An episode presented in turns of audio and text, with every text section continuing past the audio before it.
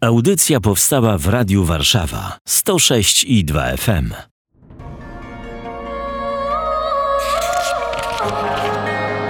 Księga.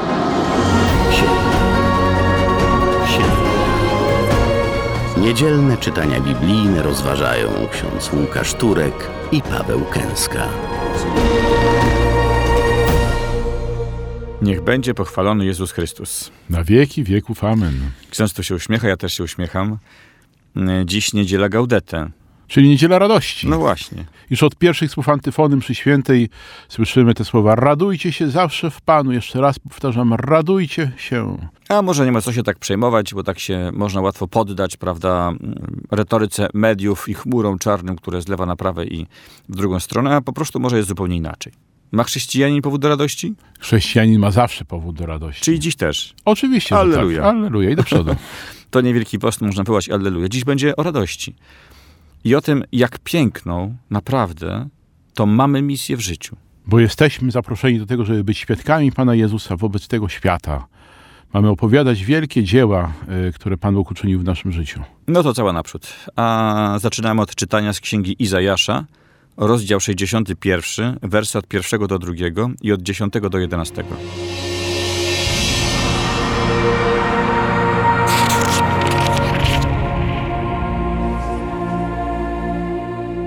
Duch Pana Boga nade mną, bo Pan mnie namaścił. Posłał mnie, abym głosił dobrą nowinę ubogim, bym opatrywał rany serc złamanych, żebym zapowiadał wyzwolenie jeńcom i więźniom swobodę, abym obwieszczał rok łaski Pańskiej. Ogromnie się weselę w Panu. Dusza moja raduje się w Bogu moim, bo mnie przyodział w szaty zbawienia. Okrył mnie płaszczem sprawiedliwości jak oblubieńca, który wkłada zawój, jak oblubienicę strojną w swe klejnoty. Zaiste jak ziemia wydaje swe plony, jak ogród rozplenia swe zasiewy, tak Pan Bóg sprawi, że się rozpleni sprawiedliwość i chwała wobec wszystkich narodów.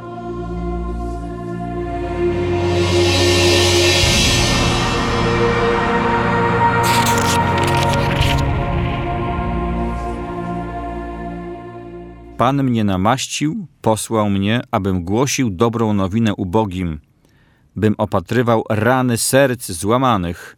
To jest nasza misja tu na ziemi? To jest misja każdego proroka, a więc także nasza misja, bo wszyscy jesteśmy prorokami. Bo to jest misja Pana Boga wobec nas, wobec całego stworzenia poranionego grzechem i tym wszystkim, co z grzechu wynika, co grzech rodzi. Pan Bóg przychodzi do nas zawsze ze słowem pociechy, ze słowem umocnienia, ze słowem ratunku, wsparcia. I to słowo kieruje przez ludzi. Posługuje się nami, żeby każdy mógł to słowo nadziei usłyszeć. Tu jest napisane jasno, abym opatrywał rany serc złamanych. Wkoło jest ich sporo, czasem nam samym się łamie serce, ale ja jako Boży wysłannik mam te rany opatrywać. To znaczy, że mam te rany opatrywać nie swoją własną mocą, nie swoją własną pobożnością, ale mocą słowa, które Pan Bóg wypowiada. A wiemy dobrze, że słowo Pana Boga ma moc sprawczą.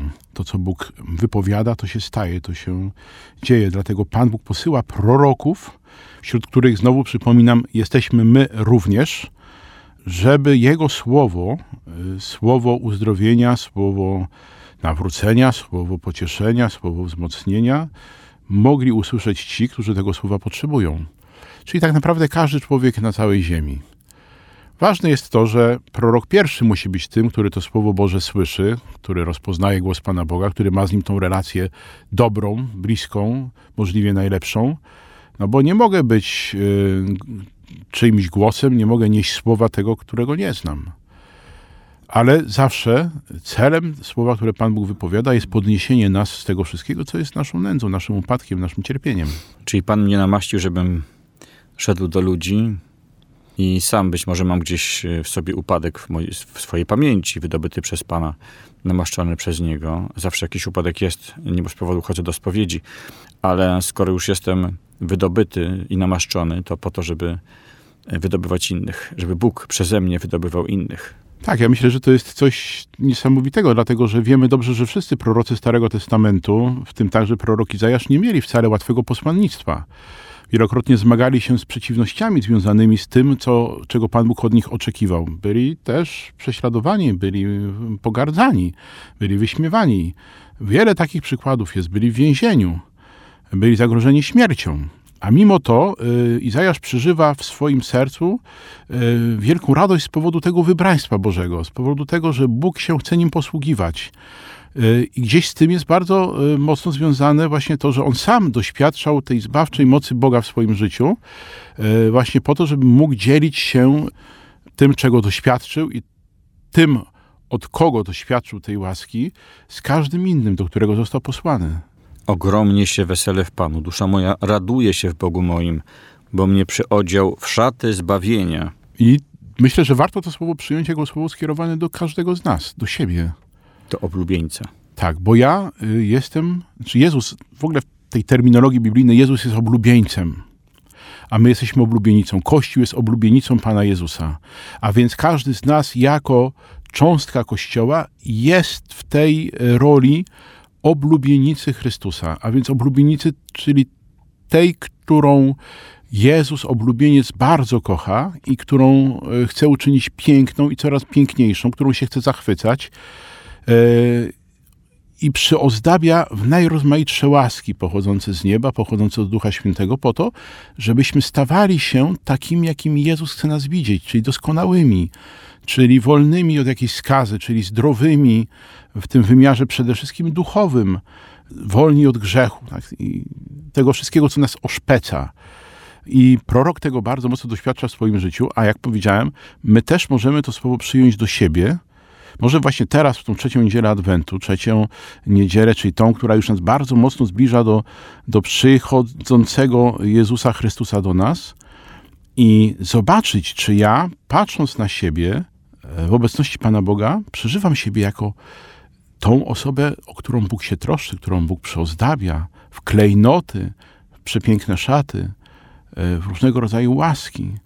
Właśnie po to, żeby uczynić mnie szczęśliwym, uczynić mnie szczęśliwą. Właśnie szaty szatami, one są ważne, ale to ja jestem wybrany. To jest niesłychane.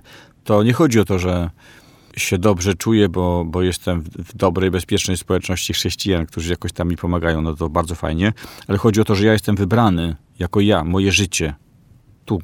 Tak, a to przyozdobienie, o którym tutaj mówi prorok i teraz mówi ja, to nie jest ubranie nas, prawda, w piękną purpurę i bisior, ale to chodzi o te przede wszystkim szaty duchowe, żeby zobaczyć Boga, który mnie wybrał i który mnie uzdalnia do tego, żebym był podobny do Niego i zdolny do wypełnienia tego zadania, które przede mną stoi. Czyli bycia Jego uczniem, bycia Jego świadkiem, bycia Jego oblubienicą. Ta oblubieńcza relacja jest relacją na wyłączność. I Jezus chce mnie mieć na wyłączność. Jezus kocha mnie miłością niepodzielną, sercem niepodzielnym i zaprasza mnie do tego, żebym ja też starał się kochać Go sercem niepodzielnym, żeby to On był źródłem mojej radości, a nie świat, w którym żyję i często jestem do niego mocno przywiązany. To też takie pytanie adwentowe może, żeby zobaczyć, na ile moje serce, w jakim stopniu jest zwrócone ku oblubieńcowi, w jakim stopniu za nim tęskni, na niego czeka. Ten obraz jest bardzo piękny. Dalej jest napisane, że jak ogród rozplenia swe zasiewy, tak Pan Bóg sprawi, że rozpleni się sprawiedliwość i chwała. Zawsze mi się wydawało, że rozpleniać to może się występek i zło, a tutaj się rozpleni sprawiedliwość. Czyli będzie się przenosiła z człowieka na człowieka. Można powiedzieć z dzielnicy na dzielnicę, z narodu na naród. Obietnica czasów mesjańskich. Piękna. No i chcielibyśmy doczekać jej spełnienia. I to też jest słowo dla nas, którzy w zeszłym tygodniu żeśmy rozważali tę tajemnicę pustyni. Z jednej strony tą, na którą Pan Bóg nas zaprasza, w której chce do nas mówić, ale z drugiej strony też powiedziałem, że my sami możemy przeżywać siebie jako ziemię spaloną, wyschniętą, prawda, pustynną, takiej, której mało życia jest. A Jezus chce wszystko to napełnić życiem, swoją łaską, swoim pokojem, swoją sprawiedliwością. Chce uczynić nową ziemię z mojego życia, w moim życiu. Ziemię, w której będzie On mógł odbierać chwałę. Ziemię, w której ja też będę mógł chwalić Go i Jego chwałę ogłaszać innym narodom. Tu przede wszystkim tym, którzy wokół mnie żyją, najbliżej, moim bliskim, moim przyjaciołom, znajomym.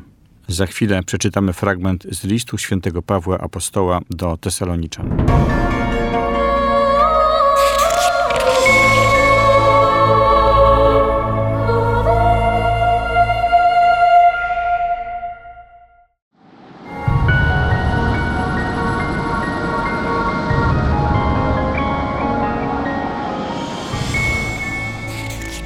Czytanie z pierwszego listu świętego Pawła Apostoła do Tesaloniczan. Rozdział 5, wersy od 16 do 24.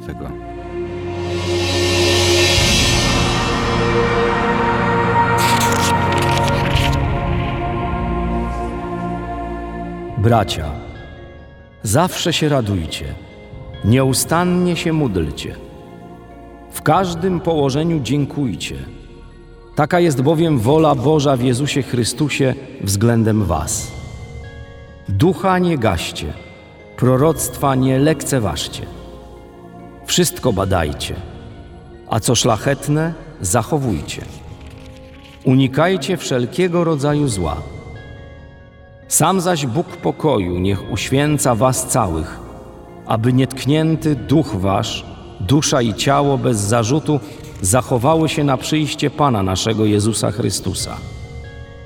Wierny jest ten, który was wzywa. On też tego dokona.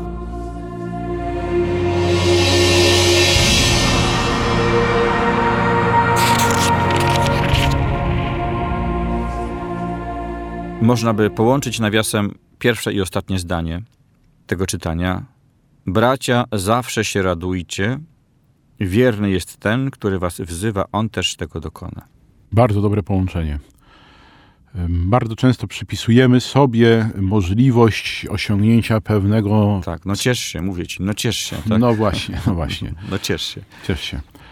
A ja mam, prawda, poczucie, że się za bardzo nie potrafię cieszyć. Albo z drugiej strony przypisujemy sobie różnego rodzaju sukcesy w naszym życiu jako to, do czego żeśmy sami doszli, sami osiągnęli swoją własną pobożnością. No tutaj mogą być te skrajne doświadczenia, bo każdy z nas jest inny i każdy z nas ma swoje własne doświadczenie swojej egzystencji, swojego tu i teraz, dzisiaj.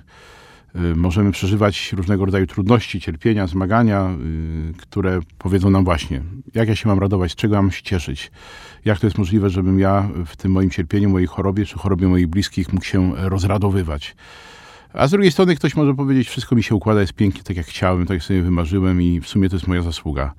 Tymczasem tutaj święty Paweł chce nam wyraźnie powiedzieć, że za wszystko, co się dzieje w naszym życiu, należy się dziękczynienie Panu Bogu, chociaż czasami być może trudno się na to dziękczynienie zdobyć, właśnie szczególnie w doświadczeniu cierpienia, ale cokolwiek by się nie działo, to Paweł mówi, to Pan Bóg jest przy was, Pan Bóg was kocha, Pan Bóg prowadzi, Pan Bóg towarzyszy, Pan Bóg jest wierny i Pan Bóg chce dokonać tego dzieła, które jest konieczne w naszym życiu.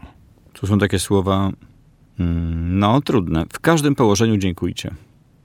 To proszę zamknijmy oczy, jeśli nie jesteśmy kierowcą w tym momencie i pomyślmy sobie o trudnym położeniu. Każdy miał jakieś takie skrajnie trudne, być może w swoim życiu. No to dziękuję bardzo. Tak, przyłączam się do tych podziękowań. To prawda. A z drugiej strony wiele świadectw ludzi udręczonych jakimś cierpieniem, którzy zaczęli w tym cierpieniu Panu Bogu dziękować i zaczęli Go uwielbiać, mówi o tym, że to uwielbienie przyniosło im ulgę, przyniosło im wyzwolenie, przyniosło im pokój. Bo w ten sposób w całej swojej bezradności, ale dziękując Bogu i uwielbiając Go, otworzyłem się na Jego moc, na Jego radę, na Jego łaskę, która... Bóg zawsze mi tą łaską towarzyszy, ale często ja tej łaski nie dostrzegam i mijam się z nią, dlatego że jestem bardzo skupiony na tym trudnym położeniu, które akurat przeżywam.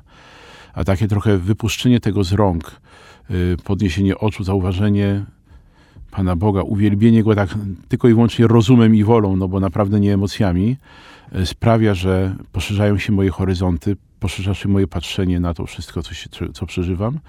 I w pewnym momencie zaczynam widzieć, że Bóg naprawdę się tym zajmuje, że Bóg naprawdę tą moją sytuację bierze na siebie i przynosi mi wolność w stosunku do niej. Bóg przynosi Jezus. A my, można powiedzieć, nie powinniśmy przeszkadzać. Tu jest tak napisane, ducha nie gaście. Gasić ducha to znaczy pozbawiać się nadziei. To znaczy przedkładać swoją bezradność nad moc Pana Boga.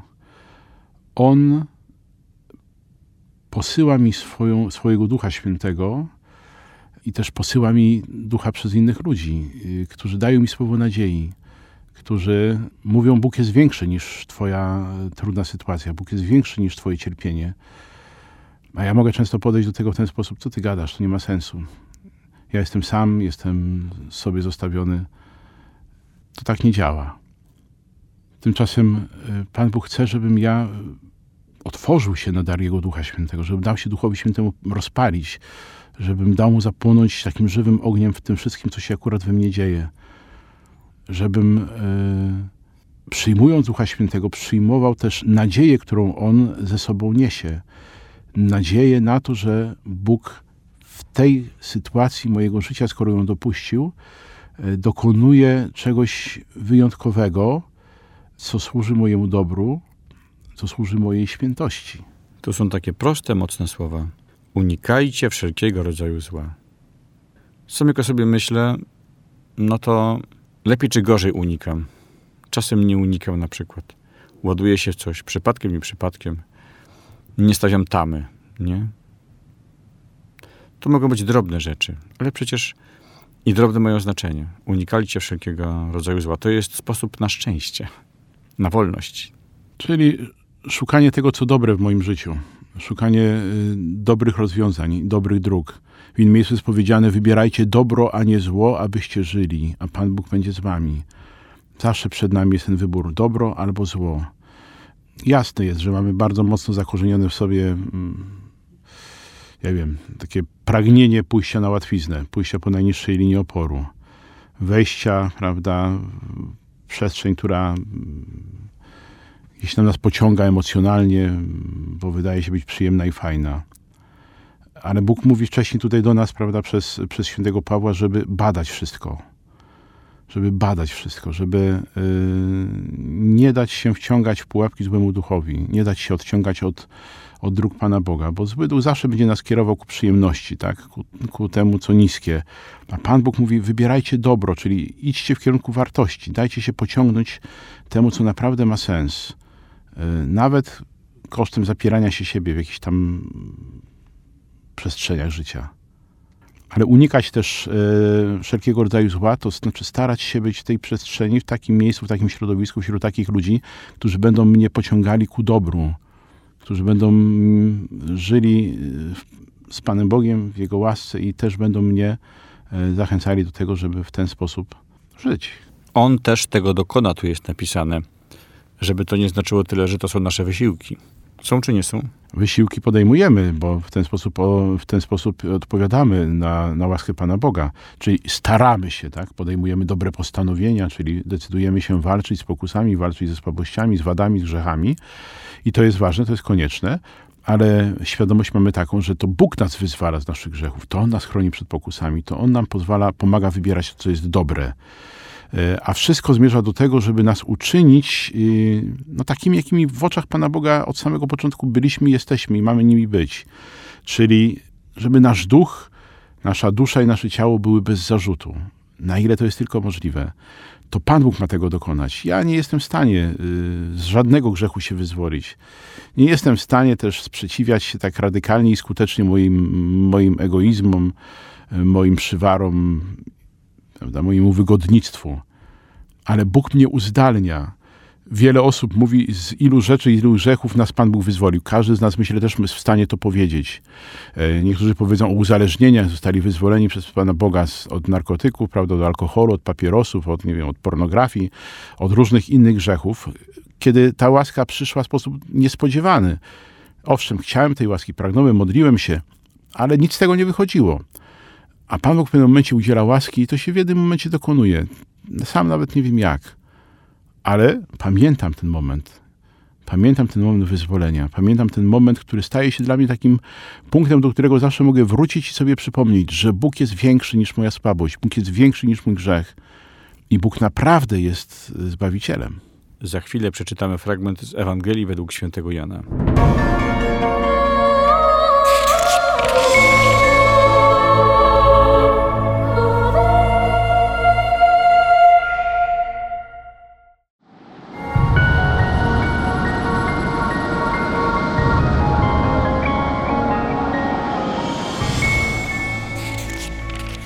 Słowa Ewangelii według świętego Jana, rozdział 1, wersy od 6 do 8 i od 19 do 28.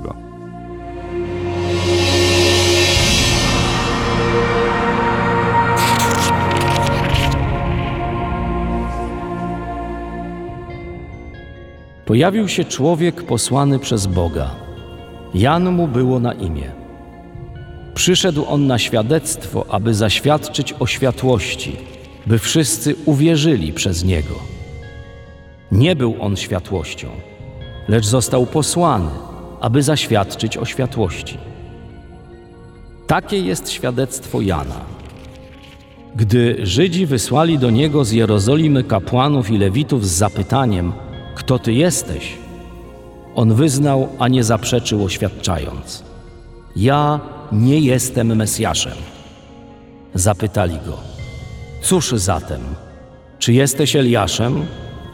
Odrzekł: nie jestem. Czy ty jesteś prorokiem? Odparł: nie. Powiedzieli mu więc: kim jesteś, abyśmy mogli dać odpowiedź tym, którzy nas wysłali? Co mówisz sam o sobie? Powiedział: jam głos wołającego na pustyni: prostujcie drogę pańską, jak rzekł prorok Izajasz. A wysłannicy byli spośród faryzeuszów i zaczęli go pytać, mówiąc do niego: czemu zatem chrzcisz, skoro nie jesteś ani Mesjaszem, ani Eliaszem, ani prorokiem? Jan im tak odpowiedział: ja chrzczę wodą.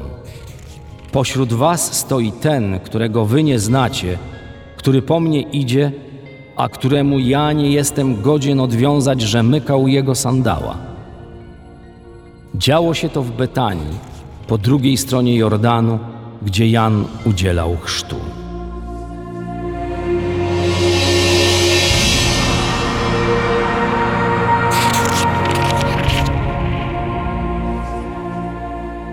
Jan się przedstawia w bardzo ciekawy sposób.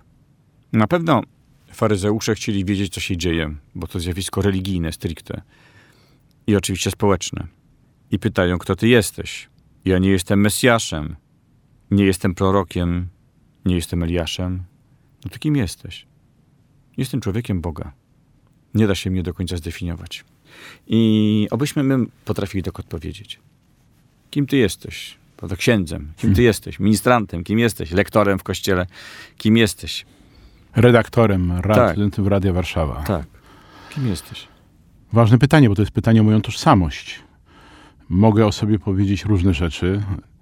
Najczęściej, kiedy siebie próbujemy opisać, to mówimy, co robimy. Ale to nie jest pytanie o to, co robimy, czym się zajmujemy. To jest pytanie o to, kim jestem sam w sobie. Jak siebie definiuję, jak siebie przeżywam, jak siebie rozpoznaję.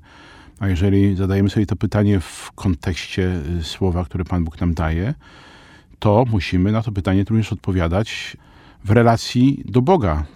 I zadać sobie pytanie, czy i w jaki sposób moja przynależność do Jezusa Chrystusa mnie definiuje i określa. To jest bardzo ważne, bo można powiedzieć, że będąc, księdzem, dziennikarzem, kilkolwiek, ma się jakąś liczbę obowiązków, czasem większą, czasem mniejszą, czasem tyle się ma, ile się sobie nabierze. Czasem to jest zbyt dużo i potem się człowiek z tego rozlicza. Czy jestem, nie wiem jak to ksiądz myśli, dobrym księdzem, prawda? Zrobiłem to i tamto, albo dziennikarzem, to mam takie i takie obowiązki. No dobrze, ale czy ja jestem człowiekiem Jezusa Chrystusa? Kim jestem wobec Niego? Kim On jest wobec mnie? To można zrozumieć. Ale kim ja jestem wobec Niego? I czemu to jest takie ważne? Bo jak to ma być niedziela Gaudete, to jak ja nie jestem człowiekiem Jezusa Chrystusa, to z Gaudete nic nie będzie. Tak, i tutaj też nie chodzi w tym pytaniu o moje uczynki, bo tak jak to uroczystość Chrystusa Króla, Pan Jezus, mówiąc o sądzie ostatecznym, mówił, że będziemy sądzeni z uczynków miłości. Natomiast te uczynki miłości mogą wypływać tak naprawdę przede wszystkim z mojego serca, z mojego jestestwa, z istoty mojego istnienia, z rozpoznania siebie w relacji do Pana Boga. ponieważ to miłość Boga do mnie i moja miłość do Pana Boga uzdalnia mnie do tego, żebym ja pewne czyny podejmował. Więc nie chodzi o same czyny, które ja wykonuję. Tak? Pytanie, czy jestem dobrym księdzem. Po czym to poznać? Tak? Czy po ilości pracy, po ilości ludzi, którzy do mnie przychodzą, po ilości ludzi, którzy wysłuchali mojego kazania, których wyspowiadałem? Czy to jest wystarczające kryterium? Pan Bóg mnie nie powołał dla różnego rodzaju czynów, czy zadań, które podejmę. Nie wybiera mnie, nie kocha mnie dla tego, co ja dla Niego zrobię. On mnie kocha dla mnie samego, dlatego, że jestem przez Niego stworzony na Jego obraz i podobieństwo. On we mnie siebie chce widzieć, swoją doskonałość, swoją pełnię, swoją miłość, swój pokój. I dlatego też to On jest najbardziej zdolny do tego, żeby powiedzieć, czy jestem na przykład dobrym księdzem. Tylko trzeba Go słuchać. A to jednocześnie jest pytaniem o to, czy ja wypełniam wolę Pana Boga, jaką On ma w stosunku do mnie. Ponieważ istotą mojego życia tutaj na ziemi, istotą mojego chrześcijańskiego posłannictwa i sposobem, w jaki ja oddaję Panu Bogu chwałę, jest to, czy czynię to, co się Jemu podoba. To, do czego On mnie wzywa. No właśnie, to, do czego On mnie wzywa, bo tutaj mamy dwa porządki. Jest świat i jest Bóg. I zawsze przyjdą jacyś faryzeusze. Oni czasem się wydaje, że są z Kościoła, nie? Tak czasem to bywa. To znaczy, powiedzmy sobie, ludzie światopoglądów albo jakiegoś porządku, prawda? Różnie bywa, bo są oczywiście różni faryzeusze i są różne porządki. I oni chcą mnie zdefiniować, podporządkować. Chcą mi sprzedać kablówkę. Chcą mi coś zapisać do jakiejś partii, prawda? Żebym był kimś sklasyfikowany. Dokładnie. Włożyć mnie w jakieś ramki i jeszcze mi powiedzieć, że w ramach tych ramek to ja mam tak i tak funkcjonować, to i to mi wolno, a tego i tego mi nie wolno, to nie powinienem czynić. Tak. I albo jestem dobry, albo niedobry, oni mi to powiedzą. Tak. A Jan nie daje się w żadne ramki wcisnąć.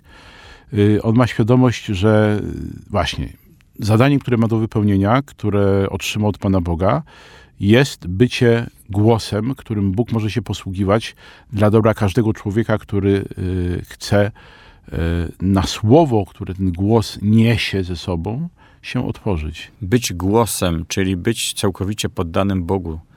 Być głosem to znaczy tak dobrze Go słyszeć, żeby Jego głosem mówić w jakimś sensie, tak? Żeby On mówił przeze mnie. To jest wielkie poddanie Bogu i zarazem wielka wolność wobec Boga.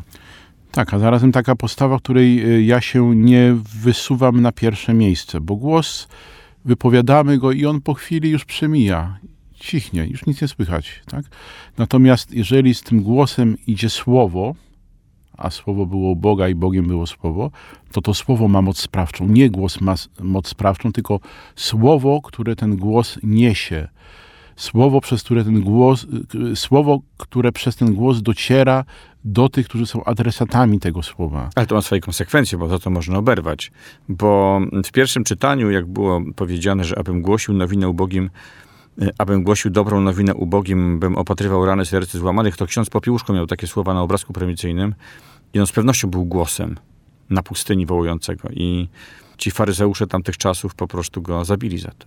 No i z tym się każdy z nas jako prorok Pana Boga, jako głos, którym Bóg chce się posługiwać wobec tego świata, musi liczyć. Ale pamiętajmy o tym, co z kolei było w czytaniu wcześniejszym, że jeżeli cokolwiek ma się dokonać w naszym życiu i to, co dokonało się w życiu księdza Popiełuszki, to było dzieło Pana Boga. On sam tego dzieła dokona.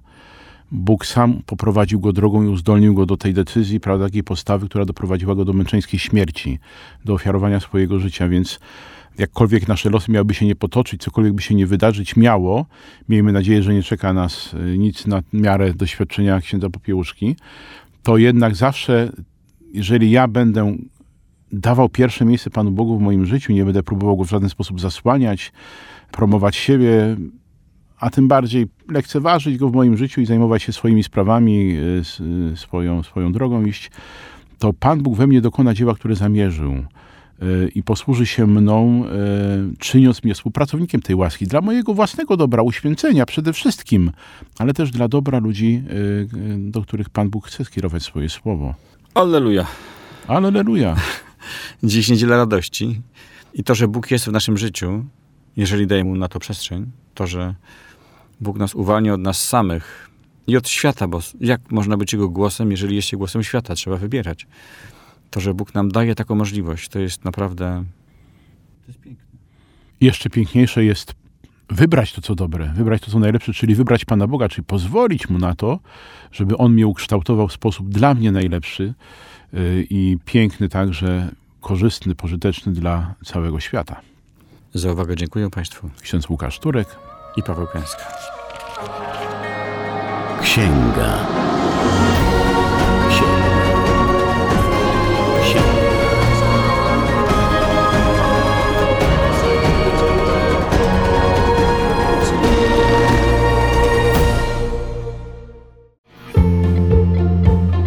Radio Warszawa tworzy program dzięki wsparciu finansowemu słuchaczy. Jeśli podobała Ci się ta audycja, wejdź na www.wspierajradiowarszawa.com.pl i dołącz do grona darczyńców.